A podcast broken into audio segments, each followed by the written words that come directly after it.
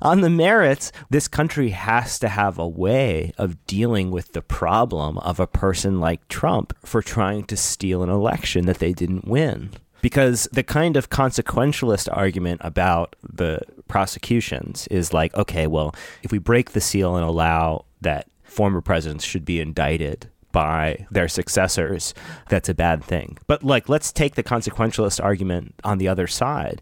If somebody can do what Trump did, why not every time a Republican loses an election, or even a very disreputable Democrat do the same thing and just say, you know, because these prosecutions failed or these indictments didn't ever take place in a world where they didn't, there really isn't any punishment for a president who tries to keep power against the will of the people. And so why not that endless cycle? I mean, the consequentialist argument has to go both ways. And I think something has to happen for future Republicans or future Democrats not to think, well, if I lose, I can do the Trump route.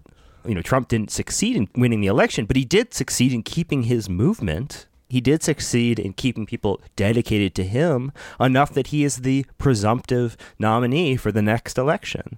Yes. I mean, we are in an unprecedented and unique situation because something unprecedented and unique happened, right? Yeah, like something yeah. like January 6th and the efforts Trump made to overturn the election. It's like Trump's the person who put us in this unprecedented moment, not some prosecutor in Georgia, not Jack Smith. We're in this scenario because of Trump and Trump alone. And you know, people always say we need a political solution to this problem. And that's true. Like fundamentally, I've said it myself. I've said it in print.